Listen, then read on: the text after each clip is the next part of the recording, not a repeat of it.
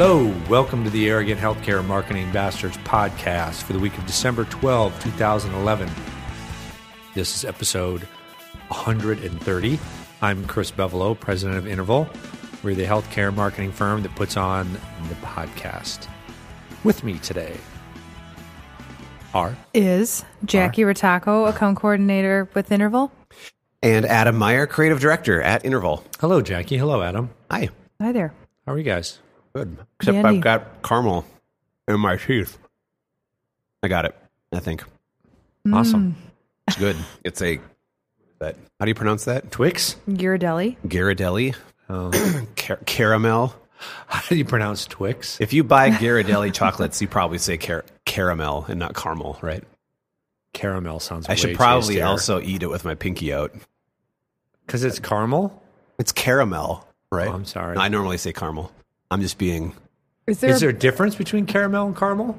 Are they spelled differently? Are they I just- don't think so. I don't think you so. You just have to eat caramel with your pinky out. And not to be confused with Carmel, the fine seacoast town on California shore. How about Yeah. caramellos? Remember those? How Cara- about They're still around? Caramellos. Caramellos? who's Yeah, those the are basketball awesome. player? Anthony Carmelo. I have no idea. Yep. We're talking Now about you lost candy. me. Carmelos. Caramello. oh yeah, they're kind of those are like um, Aren't they like little, chocolate covered caramel. Um, what would shape would that be? like a dot, but chocolate? Square. It's a dot shaped. Exactly. It's not square. They're What you round. talking about? They're like Rolos. in- Okay, now you're we're talking about I'm thinking Rolos. Yeah, Jackie's right. This is like a full candy bar. Oh, sorry. long. Yeah. How about that? Let's give let's give a round Jackie of applause knows to candy. Rolo Advertising because we could all probably, Rolos are awesome. I do, Do you like remember their Rolos. I like slogan? me a Rolo. Do I remember or what? at least like the jingle from their ad. no. Oh, well, I guess they don't get a round of applause. Maybe it was before, Before your my time. time? You Weird, can that roll never a Rolo happens. to your pal. It's chocolate covered caramel. You can roll a roll to your pal. Is it caramel or caramel? That, well, that's how the song went. It doesn't sound very good when it doesn't rhyme. You can't roll it to your paw. Yeah. Gotta be your pal. It's not a very catchy tune. Or maybe Well, it's just I how didn't you said sing it. it. Oh. real milk chocolate all rolled together. Rolo. You can roll a roll to your friend. I vaguely remember a Rolo. You can roll a from when I was Rolo to Yep. your pal. It's chocolate covered caramel. That's better.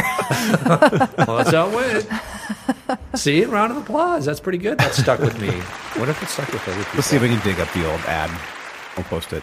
Yeah. It's probably on YouTube. on and on. What would we do without YouTube? God bless YouTube. I don't ever go to YouTube ever. Me either. Okay, nah, that's an exaggeration. I go to I go to YouTube perhaps once one or two months. Yeah, but how often have you seen a video that somebody embedded somewhere? Probably a lot more often than you think. You just don't realize it. True, but does that require YouTube? If the you- if the video is hosted on YouTube and embedded from YouTube, then yes, it requires. No, requires. but couldn't they host it in other ways? I mean, it's not like Yeah, I they need this could, but YouTube place. is kind of the de facto video hosting place. You're just saying I'm old. I think there are plenty of people though who go to YouTube and just peruse for videos. Yes, I'm sure this is the case. yeah. Well, you can Some subscribe. funny yeah. stuff out there, I subscribe to a number of YouTube channels. Wow. You're my hero. It's, uh, there's some really creative stuff on there. Surprised you guys are not. Uh, well, Have maybe, you ever maybe seen- that'll be a good show topic maybe at some point. Have you ever seen the hippopotamus with noodles on his back video? Let's not go there. Mm, We could do Well, a it's good. year-end- Everyone look it up. We could do a year-end deal with our top ten favorite YouTube Yeah. videos. Oh, I don't. Okay. Yeah, maybe let's figure that out. Hippopotamus with noodles on his back. I remember when I first got into YouTube, I looked at all those funny videos like the Gooma Gooma guy or whatever. Numa Numa. Numa Numa, whatever. Some of those classics, and then that was the last time I went on there. Other unless I was directed, and that's still not very often that I know of. Okay, Anywho, applause to YouTube.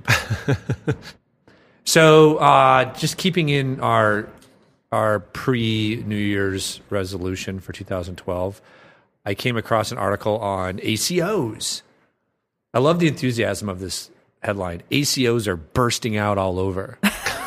hey, Doesn't somebody should too do a musical. Reminds me of that um, Jon Stewart skit where he was talking about uh, how the media, just in, in, in bloggers, like in general, have this tendency to just over, use these glamorous words to try to make things into some bigger deal than they are. Like he was using examples of like politicians being eviscerated by this or that. I don't know if did you see that one. Right. Yeah, that just kind of.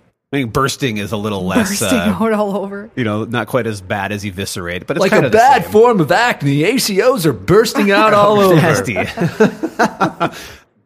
Okay, so this is from uh, Kaiser Health News, and it's called their capsules. Capsules is the name of the blog, and it's reporting on a study by Leavitt Partners, which is a consultancy. Uh, and what they say is ACOs, as defined by the 2010 healthcare law, are a delivery model that offers doctors and hospitals financial incentives to provide good quality care to Medicare beneficiaries while keeping costs down. Okay. But that program hasn't even launched yet. And already there are 164 quote unquote ACO entities in the country, according to the Leavitt report. To get their count of ACOs, Leavitt Partners examined news releases, media reports, trade groups, and conducted interviews and considered a health system to be an ACO if it either self identified as one or was, quote, adopting the tenets of accountable care, unquote. Now, I will read a comment to encapsulate my thought on that. From Steve in Dallas. This isn't a graph of ACO implementation. This is a graph of ACO declaration of ACO implementation. It would be great to see a graph based on surveys of meaningful implementation, similar to the meaningful use gauge for EHR. So his point is just because someone says they are accountable care doesn't mean they are. Right. And we've already actually encountered that and discussed some of that in our podcast previously about how some folks are just tacking that into their health system description. Mm-hmm. Um, and really, either nothing has significantly changed or it doesn't really meet the Criteria. true criteria. Because some people were saying that and they were using the capital ACO, like this is healthcare, you know, this is from the healthcare reform, um, meets that definition before the guidelines were even out. So that to me is like, how in the world are Yeah. you Yeah. considering yourself Determining that? something when you don't even know it's Right, defined right. yet? Um, so anyway, but you know, just keeping in line with health reform. I wonder how many people out there who listen to us. Um, well, I imagine most of the people listening to us have a system, work at a system that is considering the development of some kind of integrated system or ACO model. Right. Um, and then I would put that at like maybe 75%, maybe 90, somewhere up there. And then the number that are in the process of developing and rolling one out is probably drops below half, somewhere in there. Uh, and the number who actually participate or have one that exists is probably 10 to 20%. And that's just, those aren't up to 100, by the way. It wasn't supposed to. That's just off of the top of my head My from what I've seen and heard. So it might be completely, what? What's a good word? Wrong. Pulling it out of your Never. Superfluous. Out of your super Anal injected. Is that what you're trying to say? Pull it right out of that the works. right, right out of the nether regions. it's not that bad, but it might turn out the the actual numbers might be Yeah. that way. Okay. So anyway, Good I word. think we've got a show Good title. word. now I'm paying attention. Yeah. yeah. After the the show title before that, some of the people that repurpose our podcast had to change. Yeah. What the The heck? pre-used panty. What? What? Apparently that's not PC in all arenas. Okay, so next we want to talk about websites. We haven't talked about websites in a while, have we?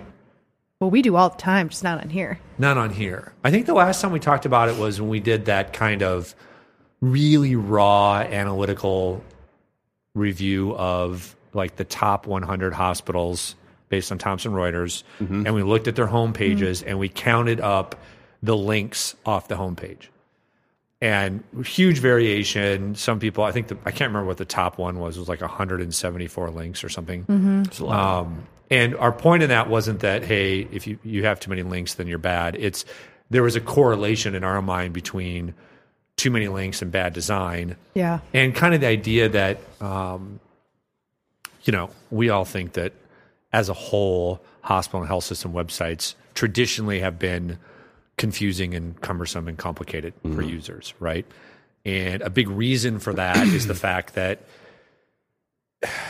hospitals feel the need to provide all information to all audiences At all all the times. time. Mm-hmm. And that becomes particularly problematic Cumbersome. on the homepage. Yeah. When you're trying to just say, here's everything. Right. Or if you're trying to create some complex navigational structure that stays consistent throughout the whole site, offering everybody access to everything at all times. Right. Right. So, and I think when we talk to clients, I think there's a number of reasons for that. One is it, it's just almost it's that misplaced logic that if something's important to somebody, if you put it up front, that helps. Right. Um, in, in a vacuum, that makes sense. But when you have limited real estate, theoretically, you have limited real estate on a homepage. Certainly, you can go down as far as you want. And Adam, you may talk about how it's fine to go further down. But certainly, I think you would agree that the further down you go, the less likely people are to see what's there. Yep. So you do have somewhat limited real estate. Uh, and so if you just pour everything into, you know, everything for everybody on the homepage, then nobody finds anything. Yeah. And I think last time we talked about this, we talked about some of the research that showed that uh, consumers get overwhelmed by choice. So you think intuitively like Crest providing 18 versions of their toothpaste is a good thing. So mm-hmm. now we've got one for everybody. And instead, what happens is you walk up to the Crest section and your mind freezes because you're like, do you want the anti cavity? Yeah. Do you want the Tartar tooth whitening? Do you control. want tartar control? Do you want the tartar control slash anti cavity Slash Slash tooth whitening. and, I and- struggle with that. And you, you literally, you freeze up. I mean, I, it happens to me all the time because you're like, well, if I get that, but then I don't get that, and And I read just- something bad about this one. it's you're not supposed to ridiculous. do and then you this in your spend mouth. 10 minutes Yeah. in the toothpaste aisle. Yeah, and there's been studies that show that study I referred to before showed how they put on an end cap jams, a selection of jams or jellies, or whatever, and they had like three dozen, and then they then they replaced the end cap like the following week with three, and the the volume of sales, you know, the same number of jellies, just the selection was three instead of thirty or whatever, Right. And the the end cap with only three selections sold far more Mm-hmm. because people are like, bip, bip, bip, you know, grape, strawberry, orange, boom, Yeah, I'm gone. I believe and I don't have to stop and think. And literally, people don't. They just move on. They just like, okay, I give up. I'll get toothpaste later. So anyway, I don't need to brush my teeth. Through that. so so when we talk to folks about this kind of dynamic, there's some things that we emphasize in general. I'm just going to kind of walk through these, and then Adam, I want your perspective on this because you're our you're our interactive what about me? Sherpa. well, you too, Jackie. You're no Sherpa. I, I'm no Sherpa, no. You are. You're a Sherpette. Sherpette. Yeah, a that's Sherpie. so the first thing we always try to force people to do is when thinking about designing a website, and this should be any marketing endeavor, um, but it's prioritize your audiences. Right. So there's the pressure to like provide everything to everybody. That's one of the reasons you see websites you do. The other is because you can, frankly. You can, you know, make navigation lists that are 30 items long. You just add one more item. You know, why not? Let's just add another one on there Right. Um, There's room. there's room, right? So if you can prioritize your audiences down to three top audiences, and we've said that to clients and, and they've like wigged out, like, "Ah, when you think of like patients, you think of, uh, and this is for your overall website, your organization website. So patients, maybe patients to be or prospects, so people that aren't in your aren't currently customers but they're looking for help, and then Joe Public, uh, who really isn't looking for help, but you might be able to attract your website for other reasons if you're smart as a marketer. Those might be three great examples. Uh, folks sometimes will talk about physicians. Do they need to be Job um, seekers. a top priority? Job seekers. Employees. Though we would typically would say not job seekers, not employees, and not because you know everybody says, well, the number one visitor to any hospital Is website job is a seeker. job seeker or an employee if if that's the access. But that doesn't mean you then dedicate all of your real estate and your focus of your website to those audiences. They're what we would call motivated audiences. They're going to find the information if they're looking for a job. Right. So uh, you're trying to think about the people that drive your business and how you compel them. So if you can prioritize your audiences as much as you can, doesn't mean you don't you can't address other audiences even on the homepage. It's just who gets more prominent attention. Uh, and then Adam, you mentioned this before, the idea of thinking about your thinking about well, if if we're saying that you don't have to provide everything to everybody everywhere, think about your site once people are in it what are they there for and that will help you limit that problem of providing everything to everybody so Right. if somebody's in um, a, your on- the oncology section of your website do they really need immediate access to your cardiology section do they immediately need um, you know access to your jobs Right. to uh, your foundation Mm-hmm.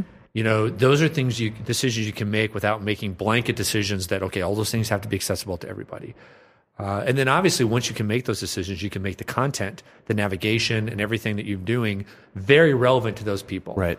uh, and again that helps cut away the secondary non-essential things so Right. those are just some general things but you know adam i know that there's a book that you i think you've mentioned on this podcast More than likely. I mean, it shaped a lot of my views on web usability, and it's you know, widely considered the kind of the, the Bible of web usability.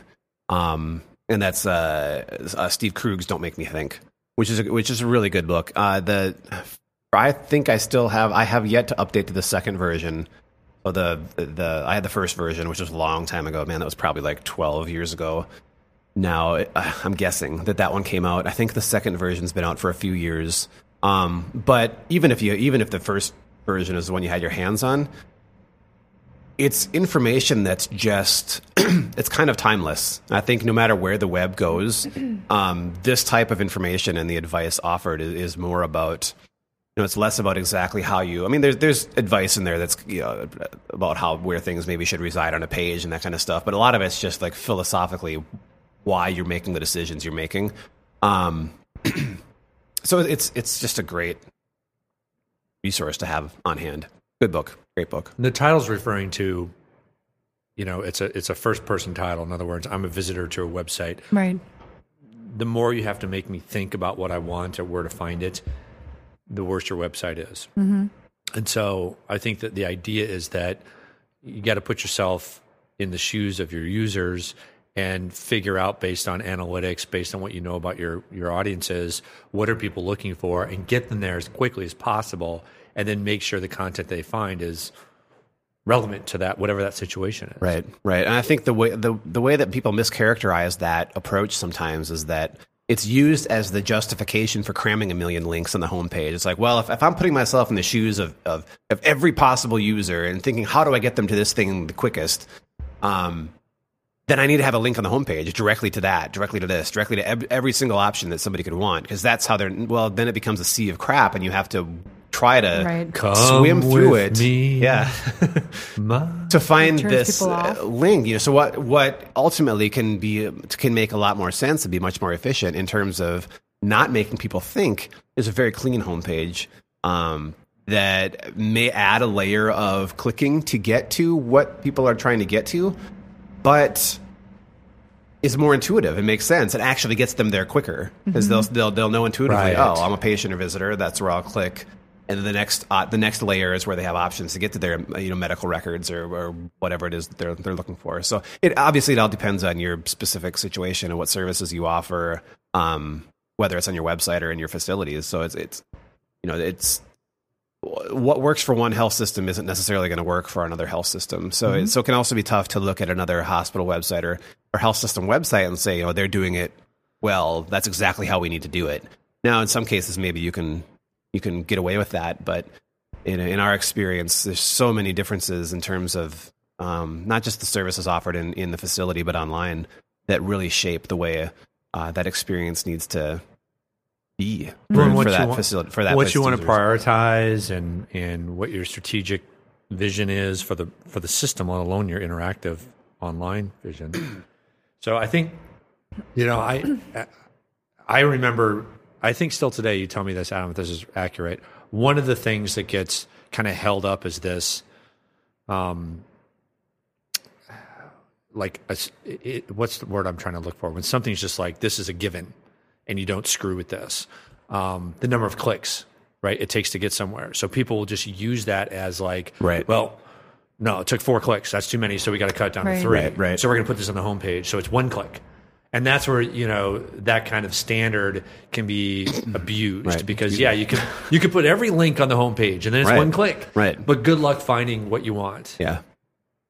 what jackie I'm like choking on my own saliva over here. Jackie just caught Adam me. just made a funny noise into the microphone, so I was giggling. Sorry. That's all right.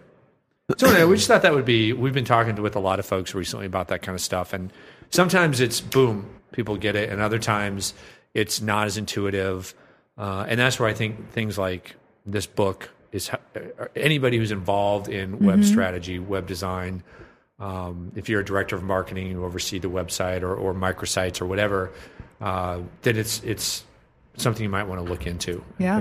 because we just really believe in a lot of philosophies and in it, it there's just to us so much low hanging fruit as far as improvement that could be had with hospital and health system websites of just trying to cut the clutter and make it easy for people to get where they need to, to get.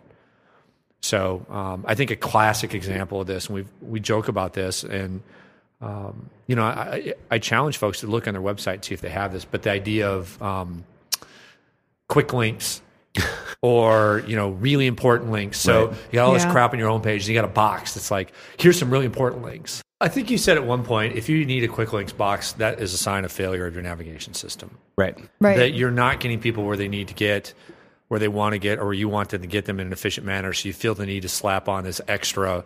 Mm-hmm. Well, oh, by the way, and, and, you know, sometimes those can be handled well if the if if the intent of them is to emphasize, like find a physician. Um, and you have that built into your normal navigation, but you want to really call that on the homepage, that's Right. fine.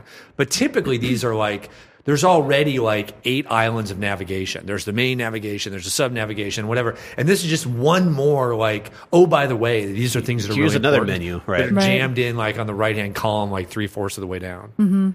So it's usually a sign of failure of the of the navigation. And, and I think a great analogy for this is wayfinding. I always think that that's something that you can talk to people about and get out of the world of interactive and just say, look, you know, a lot of times what happens with websites is the same thing that happens with wayfinding. You start off with an organized system that's been strategic, and then things change over time. And when you're wayfinding, you start slapping new signs up. So you mm-hmm. imagine like you're standing at like a corner in a hospital, and there at some point in time there was a really smart hopefully wayfinding system that pointed you in the right direction. But in the last five, ten years, you've added a new heart center, you've moved something, and now you've, you know, instead of redesigning, you've added on layers Yeah. to that design. And at some point, either now or eight years ago, it becomes dysfunctional and ineffective as a navigation tool. Uh, and you really need to start from scratch. And websites, I think the same thing happens. Yeah. You may have started in a good place, uh, but over time, because you can, you add new things, you add the quick links, you emphasize this, you emphasize that, and pretty soon your homepage looks like a wayfinding signage with eight different styles of you know sign on it, and they're pointing different directions. And sometimes you've got repeated things, right? You see on your homepage, Yeah, you've so got true. find a physician here, find a physician here, and find a physician over here, and they're all equally lost. Mm-hmm. So I think that's a it's a great analogy to think of. Obviously, it falls down in some ways, but Yeah. Well, and one of the one of the great things about today is this, you know, this mentality of mobile first uh, that you can really approach a lot of your, uh, you know, your electronic communications with. yeah, especially your website. Um, but thinking mobile really forces you to narrow down your your navigational structure uh, to what's really important. Because obviously, the horrible experience of so many hospital websites, um, homepages specifically, don't translate to mobile at all in their current, you know, in their current. you current. mean 174 format. links? right? Think how long you'd have to go woof, woof, Right, woof right. on your So- mobile phone to get down to the bottom. So I mean, Yeah, if you if you take the approach of mobile first and think, you know, what what do we want to offer here, or what what isn't what is critical to be offered here, and then step that backwards. You know, then then start thinking traditional uh, experience of a traditional website, and, and and justify the presence of anything else at that point. And also, when when you're thinking about mobile, don't make the mistake of thinking about mobile in terms of just people that are out and about. You know, as we've talked about a million times, probably on this show. Think, um, maybe it was just internally, No, not on the show, about but uh, don't get confused by mobile only being people that are like out and about. Um, mobile phones are redefining the personal computer. Look at your loved ones, how they would rather be using their phone when they're around the house rather than going to the computer to sit down. I mean, these or an iPad or an iPad, Yeah, yeah. tablet. Um, these devices are redefining personal computers, and these are devices that people are not just using when they're out and about or when they're in your facility, when they're out looking for something. They're using them at home. These are the new personal computers. So don't make the mistake when you think mobile that you're just thinking, okay, well, then we just need to have a map of our facility and a couple of the other listings. Think of how you're going to make your, your website experience um, on those devices, not just thinking about you know people who are out and about and need a few pieces of few, few useful nuggets of information. Yeah. Okay. Well, we'd love to hear back from people on their thoughts on that particular topic. We got one more topic, then we have some news we have to let people know about before at the end. I, I just think this is a fun thing to, to think about. Um, and that is the banning of hospital advertising. We've covered this before in the podcast uh, relative to uh, a few things, but the one that stands out most glaringly, and I think this was in 2009, though that seems like a weird election year, but I do think it was 2009. There was a state legislator in Vermont who, as part of his election platform, running for, he was a candidate at the time, he wanted to ban hospital advertising. And this was when we were in the heat of the big national Right. debate and discussion around healthcare. And his point was look, our system is expensive. We don't have enough money for it. Why in the world should we be putting money towards something that doesn't deliver better care? And, you know, I think we won't get into the defense of why that's kind of put off, other than this is a capitalist society and nonprofit or not, organizations have the right to market themselves and it's a free speech issue and all that kind of stuff. But here's kind of the new twist on it. Uh, this is from the Pharma Marketing Outlook. No, what is this? I'm sorry. The Medical Marketing and Media blog. And the name of the post is Pharma Marketing Outlook 2012. So this is about pharma. Uh, let's see. You might not realize it, but if you work in the healthcare industry, particularly in biopharma, and even more particularly in marketing for a biopharma company, you've been printed with the giant bullseye. And so what it talks about is remember the super community? Remember that? The super failure. the super failure committee how awesome that was all right so anyway the super committee was charged with obviously trying to fix the deficit and so they were looking at all kinds of ideas none of which obviously hit uh, but one of them was congressional super committee staffers were throwing around ideas including deep cuts to medicare eliminating the tax deductibility of pharma advertising and part d drug rebates that pharmacists say amount to price control so the, the key part of that that they were focusing on is eliminating the tax deductibility of pharma advertising. So that's very different than what we've heard before. Before we've heard ban it, Right. you can't do it, uh, and that probably would never fly for the reasons we just mentioned. But um, it's certainly more conceivable that legislators at a state or a national level could take away the ability to deduct advertising from healthcare entities um, or from nonprofit entities if you want to go that route. Uh, in- in- because that would save the federal government or state governments money, right?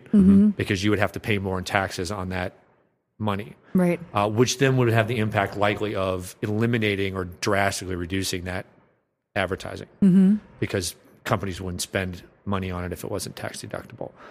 So now that's pharma, but pharma is always kind of out in front because it's a much bigger target Right. it really gets people tweaked at a regulator media kind of activist level. And in fact, in this state, three years ago, our former beloved governor Tim Gov. Pawlenty floated Teapot. TPAW floated banning um, pharma advertising as part of his budget reduction, which of course went nowhere. Uh, but pharma was out. That kind of discussion was out in front of the hospitals. So now it makes me wonder: Do legislators pick up on the idea not just for pharma but for hospitals or health systems? it's very interesting. Maybe, yeah. It's, it's it's interesting because I mean, what defines? You really have to come up with some pretty solid definition of what constitutes advertising, Yeah. in that case. Because there's, I mean, is a brochure advertising? Is your website advertising? right? Uh, you could certainly argue that both are. Um, are they useful? I mean, yeah, maybe you can log in and see your electronic medical records, but then you you force Google to not index hospital websites. Then at that point, because you know, just simply showing up in in search results is you know probably a form of of making yourself visible there as advertising, right? You're putting yourself out there when people are looking for you. Well, and you're just talking about channels, and you can Right. talk about content. So Right. is promoting mammograms advertising? Right. is promoting joint pain It's simply, seminars. It's a pretty blurry yeah, line. simply letting people know that you've got a, a class coming up or a, a seminar on something. Right. And that's where one hmm. there, that's one big distinction I think between pharma and health systems where the provider side m- most people would agree that they have a role to play mm-hmm. in the public in improving and maintaining public health. Right. So not just, you know, making money off of surgeries, but also, you know, they have to provide for the public health. That nobody else does it, even if they don't get paid for it. Mm-hmm. So it's in their interest and everybody's interest that they're out there educating. Um, to talk about what we talked about last week, educating on things. Um, so how would you stop that? Pharma doesn't have that role, really. Pharma is not expected, nor is medtech expected to educate people on staying healthy. But I think people would expect that of the provider sector. So then what do you do? Yeah. I mean, do you ban that stuff? I don't think you could. I don't think anybody would think it's smart to ban public health messages. Right. So do they not come from providers then or I Comes only from the figure government in that case. or nonprofits that don't don't receive Medicare, like United Way or Planned Parenthood. I don't know if they receive Medicare reimbursement. Mm-hmm. I bet yeah. they do at some level. Yeah. Medicaid. I don't know, but I don't know. I don't know the details of how they would actually work that out. But it seems like a it seems like a more attainable penalty Speaking than just banning it. Than Yeah. just saying, okay, well, you can do it, but you can't deduct. And then, and then it still gets into, well, you can't deduct what? right, right. Yeah. Yeah. Speaking of searchability and communications and things like Planned Parenthood, did you um were you- did you follow it all in the news over the last few weeks? The whole uh d- deal with Siri and Planned Yeah. Parenthood. Yeah. Right. So Siri, Apple's iPhone technology that uh, allows you to talk to your phone and have your phone tell you, you know, give you answers basically and be like an assistant, has pre has responses built in that she'll that she'll use. It'll it will use to questions that it just doesn't have an answer to in many cases, or just gen- generic responses. And in some cases, those generic responses are slightly inappropriate. Um, some and in some cases, it's, that inappropriateness is kind of funny. It kind of adds to the Right. to the uh, entertainment val- factor or value of having one of these devices anyway. Uh, period. But in the case of um, uh, Planned Parenthood, I think the example that was used was they asked somebody asked Siri, "Where can I get an abortion?" Right. and Siri returned the results of like I think she returned that there was like some Planned Parent Planned Parenthoods nearby or something like that. And then they also asked there was there's more to it. They, they asked they asked Siri what she thought of abortions or something, and she had just use one of the generic responses that she'd probably use with almost any question. It was like I have no opinion on that or something something like that. But it really created this huge stir where people were like, "All right, this is Apple's stance on abortion," and there were certain things you couldn't find related to. Uh, feminine needs, I think it specifically, um, and it really became this big deal, and it really shone a light on. You know, it's, we're talking about search and communications and healthcare and finding it being found on how this. It's just it's it's like wow, this is a whole area I never even thought about before. I mean, talk Yeah. about SEO and SEM and people finding you that way, and now think about just the very questions that people are going to be asking their devices. It's, to- it seemed Yeah, to be what people got up in arms about was, well, certain people, obviously, Right. depending on what side of the fence you're on on that particular issue, was that it seemed like it was not just a random Like it was thing, planned. but it was it was planned not to pun on word, but it was planned to not be helpful in that area. right. So it, it, it seemed to take a stance that this service is not going to help you with that. So I don't know that it, it, if it gave Planned Parenthood or wouldn't. I, think can't remember what it was, but one of the other that was the inference, and I hmm. don't right, know what right. up. was Well, and then true, somebody else said, "Well, Siri, where can I get the morning after pill?" And didn't have like Planned Parenthood examples. She just said, "Well, there's you know these pharmacies close by," which is probably based on the fact that you said, "Where can I?" and the pill who knows? having nothing to do with you know what specifically you were looking for. It was- Right. but it was just it really is shines an interesting light on It is interesting. yeah. how we as communicators and especially in the technology sector like Apple are going to need to start thinking about that kind of stuff because I mean that could really paint a big bullseye on you for Yeah. in a really bad way. yeah. Mm-hmm. Yep. Interesting. All right. Just a couple more things and we'll be done. Um, we should have said this at the top of the hour, but I totally flubbed it. We'll just cut and paste in the. What did you flub? I flubbed our news section, which usually we try to get at the beginning before everybody leaves, but we'll say it now. So if if you didn't come to our podcast through our website, if you get it on iTunes or whatever, come back to our website and check it out. We've got a new website. We'd love feedback on that.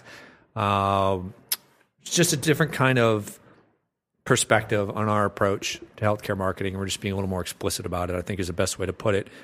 But as part of that, we have a new video that we have posted, which we think is kind of fun, but also some good nuggets of wisdom in there. An animated video we created about advertising. So definitely would love for feedback on that. And then we're also promoting some new work. We did a fantastic campaign for a client on oncology. Uh, we've got a um, client who just launched a mobile website aimed at physicians, uh, which we think they did a great job with that. And then also another client who we did a, a website for that actually reflects a lot of things we talked about today. So you can find all those things on our new website. Go check it out. Check it out. Anything else? Should we cut her off? I think so. Should we the cord. circumcise this podcast? nice nice. We touched on some third rails today. Third rails? Yeah, circumcision, abortion, and something at the beginning. Oh, something about Anal, anal ejection. something. We're gonna need to beep this whole podcast. We are, and just just because this reminds me of this. Remember when those fat-free chips came out with Olestra? Oh, Lestra, yeah. Oh, they still have some of those in the Do you store. remember you what know? the warning was? It's like explosive diarrhea or something, wasn't It's Yeah, an you have anal to- leakage. I'm pretty anal sure. seepage. I I think it was either anal seepage or anal leakage. That was like a big deal at the time. It's Just just- people were like, oh Podcast yeah, title. I'm going to eat these just, chips. just sitting there at your desk in the middle. It's like, what is that? What? Oh, oh. God. Damn you, Olestra. Hey, it's in the disclaimer. okay, It's your we own fault. cannot. We have to promise, Adam. You have to promise to not make any of these part of our title. Yeah. There's so many great show title opportunities in there. There is. There's a lot. I think we turn off more people than we turn on. With some of Most these. likely. All right. So for arrogant healthcare marketing bastards, this is Chris Bevolo. Jackie Rataco. And Adam Meyer. Catch you next time.